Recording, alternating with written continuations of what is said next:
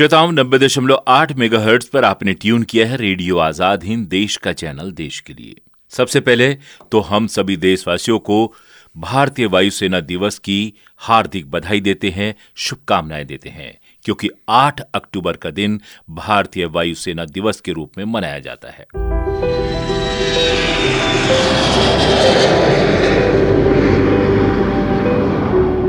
श्रोताओं, हम आपको बता दें कि किसी भी देश की रक्षा और सुरक्षा का दायित्व उस देश की सेना करती है। जितनी मज़बूत, सशस्त्र और आधुनिक देश की सेना होती है, उतना ही देश सुरक्षित होता है और उसकी सीमाएँ और उसकी जनता भी अपने आप को महफूज समझती है। देश की सीमा धरती होती है, जल क्षेत्र की भी होती हैं सीमाएँ, आकाश क्षेत्र में भी सीमाएँ निर्धारित की जाती हैं। ठीक उसी प्रकार जल, थल और वायु सेनाओं का गठन भी किया जाता है। सरहदों को पार ना करने की सबको हिदायत दी जाती है और हर देश इसका पालन करता है और जो उल्लंघन करता है तो उसे गलत माना जाता है। आज हम अपने इस कार्यक्रम में चर्चा करेंगे हिंदुस्तानी सेना के वायु युद्ध शाखा की, भारतीय वायुसेना की, यानी कि इंडियन एयरफोर्स की। और पूरे गर्व के साथ 8 अक्टूबर को मनाया जाता है भारतीय वायुसेना दिवस। भारतीय वायुसेना को याद करते हुए, उनकी अद्भुत पराक्रम और शौर्य को सलामी देने के लिए भारतीय सशस्त्र सेना का एक अभिन्न अंग है, वायुसेना। जो वायुसेना युद्धक तथा वायु चौकसी का अति महत्वपूर्ण काम देश के लिए करती है, उसकी स्थापना 8 अक्टूबर 1932 को हुई थी। भारत देश की आज़ादी से पहले वायुसेना को रॉयल इंडियन एयरफोर्स के नाम से जाना जाता था। लेकिन जब देश आज़ाद हुआ 1950 में पूर्ण गणराज्य बन गया, तब रॉयल शब्द हटा करके सिर्फ़ इंडियन एयरफोर्स नाम कर दिया गया। और तब बन गया इंडियन एयरफोर्स यानी कि भारतीय वायु सेना भारतीय वायुसेना की पताका में भारतीय वायुसेना का चिन्ह बना है। तीन शेरों वाली प्रतिमा के चिन्ह के नीचे आसमानी नीले गोले में भारतीय वायुसेना लिखा है। और गोले के बीचों बीच पंख फैलाकर उड़ता बाज बना है और आदर्श वाक्य नभा स्पर्शम दीप्तम संस्कृत में अंकित है, जिसका अर्थ है आकाश को स्पर्श करने वाले दैदिप्यमान। श्रोताओं, वाकई में हमारे वायुसेना के जाबाज जब अपने विमानों को लेकर के उड़ान भरते हैं तो वे आकाश के चमकते सितारों की तरह ही दिखते हैं। जो प्रतीक होते हैं भारतीय वायुसेना के गौरव के। तो कुछ चर्चा विस्तार से कर लेते हैं वायुसेना की बनावट और उसकी कार्यशैली के बारे में। बिल्कुल हम आपको बता दें कि भारत के राष्ट्रपति वायुसेना के कमांडर इन चीफ के रूप में कार्य करते हैं। वायुसेना अध्यक्ष एयर चीफ मार्शल यानी के एसीएम होते हैं जो एक चार सितारा कमांडर होते हैं और वायुसेना का नेतृत्व करते हैं। भारतीय वायुसेना में किसी भी समय एक से अधिक एयर चीफ मार्शल सेवा में कभी नहीं होते हैं। भारतीय वायुसेना का प्रमुख अधिकारी चीफ ऑफ़ एयर स्टाफ कहलाता है और इनका पद चीफ एयर मार्शल का होता है। वायुसेना का दिल्ली स्थित मुख्यालय से पूरे संगठन पर नियंत्रण और निगरानी रखी जाती है। चीफ ऑफ़ एयर स्टाफ की सहायता के लिए एयर मार्शल और वॉइस एयर मार्शल या एयर कमोडोर पद के मुख्य चार स्टाफ अधिकारी ही वायुसेना की प्रमुख शाखाओं पर नियंत्रण रखते हैं। श्रोताओं, जिन चार शाखाओं की हम बात कर रहे हैं, वे हैं वायुसेना के मुख्यालयों में बटे हुए। पहला है एयर स्टाफ शाखा, दूसरा है प्रशासनिक शाखा और तीसरा है अनुरक्षण यानी कि मेंटेनेंस शाखा और चौथा जो अंतिम है वो है कार्य नीति एवं योजना यानी पॉलिसी एंड प्लान शाखा। जब शाखाओं के बारे में बताया है तो क्यों न इनके कार्यों के बारे में भी बता दिया जाए? बिल्कुल। भारतीय वायुसेना का मुख्यालय नई दिल्ली में है और साल 2006 के आंकड़ों के अनुसार कुल मिलाकर लगभग एक लाख सत्तर हज़ार जवान और 1350 लड़ाकू विमान हैं, जो इसे दुनिया की चौथी सबसे बड़ी वायुसेना होने का दर्जा दिलाती है। श्रोताओं हम आपको बता दें कि ये आंकड़े 2006 के हैं। चलिए अब थोड़ा आगे चर्चा करते हैं। एयर स्टाफ शाखा के अंतर्गत कई निदेशालय काम करते हैं जैसे कि सिग्नल प्रशिक्षण यानी कि ट्रेनिंग प्रसूचना यानी कि इंटेलिजेंसी मौसम विज्ञान और सहायक एवं ऑक्सलरी एंड रिज़र्व के काम देखे जाते हैं। प्रशासनिक शाखा के अंतर्गत संगठन कार्मिक चिकित्सा व्यवस्था लेखा कार्मिक सेवा वायुसेना निर्माण मुख्य अभियंता वायुसेना खेलकूद नियंत्रण बोर्ड और जज एडवोकेट निदेशालय आते हैं। इनमें चिकित्सा व्यवस्था और लेख विभाग विशेष महत्वपूर्ण कार्य क्षेत्र के होते हैं। हाँ श्रोताओं और कमान और फौजी कार्रवाई के अंतर्गत वायुसेना की कुछ यूनिट्स के अतिरिक्त अन्य भी यूनिट्स इन केंद्रों के अंदर काम करती हैं। देश के विभिन्न भागों में स्थित विंग्स और केंद्रों के द्वारा कमान वायुसेना पर अपना नियंत्रण रखता है। हर विंग और केंद्र के अंडर में अनेक उड़ान, प्रशिक्षण, तकनीकी स्नैतिक यूनिट्स और ईस्टर्न एयर तथा कमान जैसे क्षेत्र शामिल होते हैं। श्रोताओं सुनकर ही आपका मन प्रसन्न हो जाता है कि कितनी भव्य और सुव्यवस्थित है भारतीय वायुसेना और उसके काम। हाँ ये बात तो है। भव्यता की बात की है तो सतर्कता भी उतनी ही चाक चौबंद होनी चाहिए ना? बिल्कुल होनी चाहिए पर वो होगी कैसे? वो ऐसे कि सन उन्नीस सौ बावन में संसद द्वारा reserve and auxiliary air force act पारित किया गया। इस एक्ट का पालन करने के लिए सात स्क्वाड्रन का गठन किया गया। जिनके नाम भी हम आपको बता देते हैं। बताइए। इक्यावन नंबर दिल्ली। बावन नंबर बम्बई तिरपन नंबर मद्रास। चौवन नंबर में उत्तर प्रदेश। पचपन नंबर में बंगाल। छप्पन नंबर में उड़ीसा और संतावन नंबर में पंजाब को व्यवस्थित किया गया है। श्रोताओं भारतीय वायुसेना के पाँच परिचालन केंद्र और दो क्रियात्मक केंद्र हैं। परिचालन केंद्र का काम ये होता है कि इनके इलाके में फौजी गतिविधियों के तहत कब्जा बनाए रखना और क्रियात्मक केंद्र का काम है कि हमेशा फौज को तैयार रखना, किसी भी परिस्थिति से निपटने के लिए। एक परिचालन केंद्र में लगभग 16 ठिकाने होते हैं और एक स्टेशन में एक या दो बेड़ा होता है। विंग्स केंद्र और ठिकानों के बीच माध्यम का काम करते हैं। विंग्स में दो तीन बेड़े होते हैं और घिरनीदार विमान यानी कि हेलीकॉप्टर होते हैं। जंग के समय ये पूरी तरह जंगी ठिकानों में बदल जाता है।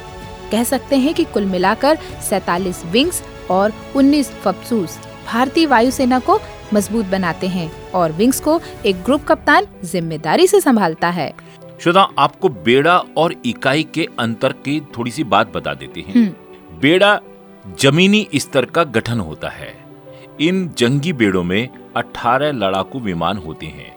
एक जंगी बेड़े को विंग कमांडर संभालता है, कूच परिवहन और घिरनीदार विमान, यानी कि हेलीकॉप्टर को ग्रुप कप्तान संभालता है। फ्लाइट्स बेड़े का उप विभाजन होता है और इसमें दो अनुभाग होते हैं। चलिए, ये तो बात हुई विंग्स की और केंद्रों की।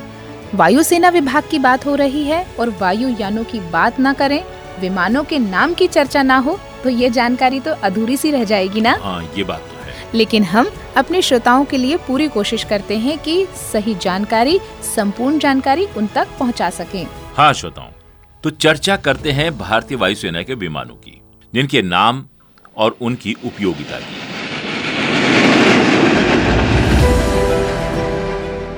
सबसे पहले बात करते हैं प्रशिक्षण विमान यानी के ट्रेनिंग एयरक्राफ्ट की।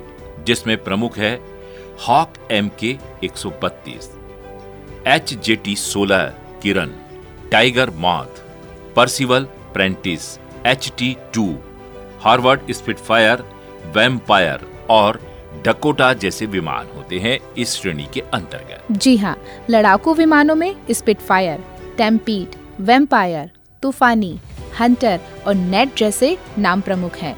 साथ ही Sukhoi thirty M K I Mirage 2000, MiG 29, MiG 21, H A L Tejas और नया जो अभी अभी आया है राफेल। ऐसे आधुनिक अत्याधुनिक विमान तैनात किए गए हैं। साथ ही आक्रमण करने में माहिर हैं हमारे विमान जैगुआर मिग 27 और हार्पी जैसे वायुयान। परिवहन में इस्तेमाल होने वाले हैं जो रसद की आपूर्ति का काम भी करते हैं। विमान हैं C 130 J C 17 Globemaster Boeing 737, ERJ 135, Dakota Devon C 119, Boxcar arts Viscount Ilyushin और पैकेट जैसे विमान शामिल हैं। श्रोताओं इलेक्ट्रॉनिक युद्ध के लिए भारतीय वायुसेना पूरी तरह से सक्षम है। A fifty E I DRDO AEW and C S जैसे विमान भी हमारी भारतीय वायुसेना के पास में है। युद्ध के समय बमवर्धक, यानी कि बॉम्बर्स विमान भी हैं, जो लिबरेटर और कैनबरा के नाम से जाने जाते हैं। टोह लेने वाले जासूसी विमान भी हैं, जिनमें स्पिट फायर आफ्टर और हार्वर्ड है। और इन सब के अतिरिक्त हेलीकॉप्टर, ध्रुव, चीता और Chetak H A L Rudra Auster और कानपुर वन जैसे विशेष विमान भी हमारी भारतीय वायुसेना में शामिल हैं जो भारतीय वायुसेना की शान है। वीर सैनिक हैं। और हाँ आपको टैंकर्स के नाम भी तो बता दें आई ई एल अठहत्तर एम ए आई भी तो हैं जो बहुत विशेष हैं। बिल्कुल। श्रोताओं इन भारतीय विमानों के नाम सुनकर के मन गदगद हो जाता है। कितना मॉडर्न टेक्नोलॉजी से लैस है हमारा भारतीय वायुसेना और इनके विमान। साथ ही उतने ही कुशल प्रशिक्षक भी हमारे पास में हैं। वायुसेना के वीर जवान जो अपनी जान की परवाह किए बिना भारत देश की वायु सीमाओं की रक्षा और सुरक्षा में हमेशा तैनात रहते हैं। बात प्रशिक्षण की की है आपने तो वायुसेना के प्रशिक्षण संस्थानों की भी जानकारी दे दें अपने श्रोताओं को। बिल्कुल। अगर हमारे किसी श्रोता के मन में भारतीय वायुसेना में जाने का विचार हो तो क्या और कैसे करें? नॉलेज होना ही चाहिए ना? बिल्कुल होना चाहिए। श्रोताओं एयरफोर्स फ्लाइंग कॉलेज जोधपुर और पायलट ट्रेनिंग स्कूल इलाहाबाद में विमान चालकों को उड़ान का प्रशिक्षण एक साल का दिया जाता है। हैदराबाद स्थित jet training and transport wings में जेट और बहु इंजन विमानों पर एक साल का उच्च उड़ान तथा संपरिवर्तन प्रशिक्षण भी दिया जाता है। जलाहिल, बैंगलोर स्थित एयरफोर्स टेक्निकल कॉलेज में इंजीनियरिंग तथा सिग्नल आदि के अधिकारी प्रशिक्षण देकर के वायुसेना के अधिकारी तैयार किए जाते हैं। जलाहिल स्थित स्कूल में उच्च सिग्नल ट्रेड के वायु सैनिकों को प्रशिक्षण दिया जाता है। पूर्वांग हवाई कर्मी की उपाधि पाने से पहले नेविगेटर का प्रारंभिक प्रशिक्षण जोधपुर में और उच्च प्रशिक्षण हैदराबाद में हासिल करते हैं। कोयपुत्तूर स्थित एयरफोर्स एडमिनिस्ट्रेटिव कॉलेज में अनेक स्थलीय कार्यों के लिए अधिकारियों का प्रशिक्षण होता है। बंगलौर के एविएशन मेडिसिन कॉलेज में मेडिकल अफसरों को तैयार किया जाता है। तो तंबारम स्थित स्कूल में फ्लाइंग इंस्ट्रक्टर्स का प्रशिक्षण दिया जाता है। हैदराबाद में तो उच्च अधिकारियों को स्थल और हवाई युद्ध का एक साथ अध्ययन कराने के लिए स्कूल है।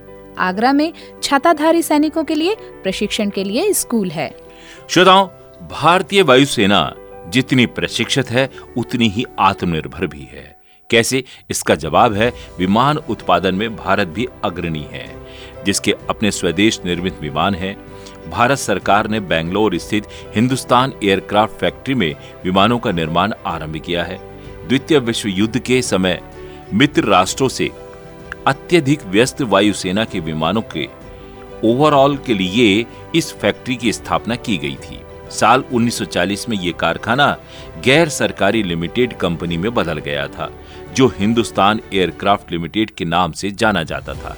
लेकिन बाद में 1945 में ये कारखाना सरकारी हुआ और भारत की आज़ादी के बाद यहाँ विमानों का निर्माण भी प्रारंभ कर दिया गया और इसका नाम पड़ा हिंदुस्तान एरोनॉटिक्स लिमिटेड भारतीय वायुसेना के वीर सैनिकों का शौर्य और पराक्रम सारी दुनिया ने देखा है। फिर वो चाहे द्वितीय विश्व युद्ध हो 1947 का भारत पाक युद्ध हो, कांगो संकट हो, गोवा मुक्ति संग्राम, भारत चीन युद्ध 1965 का भारत पाक युद्ध, बांग्लादेश मुक्ति युद्ध, operation Meghdoot, operation Poomalai, operation Pawan, operation cactus और कारगिल युद्ध। ये सब वो ऐतिहासिक क्षण थे जब हवाओं के वीरों ने अपना कौशल दिखाया था। श्रोताओं, भारतीय वायुसेना के सजग प्रहरी अपनी पूरी निष्ठा से अपना कार्य करते हैं। चौकस निगरानी से अपने रेडार के अंदर किसी भी दुश्मन का परिंदा भी यहाँ पे पर नहीं मार सकता। युद्ध का समय हो या आपातकाल की स्थिति हो, या फिर किसी भी तरह की प्राकृतिक आपदा हो, हर वक्त भारतीय वायुसेना अपने विमानों के साथ, अपने प्रशिक्षित वायु सैनिकों के साथ तैयार रहती है, किसी भी स्थिति से निपटने के लिए। रेडियो आज़ाद हिंद सभी भारतीय वीर जाबाज कमांडर्स को सलाम करता है। भारतीय वायुसेना दिवस की शुभकामनाएँ देते हुए। तो ये था हमारा एक छोटा सा प्रयास कि भारतीय वायुसेना को हम जान सके। अब हमें दीजिए अनुमति स्वीकार कीजिए हमारा। नमस्कार, नमस्कार।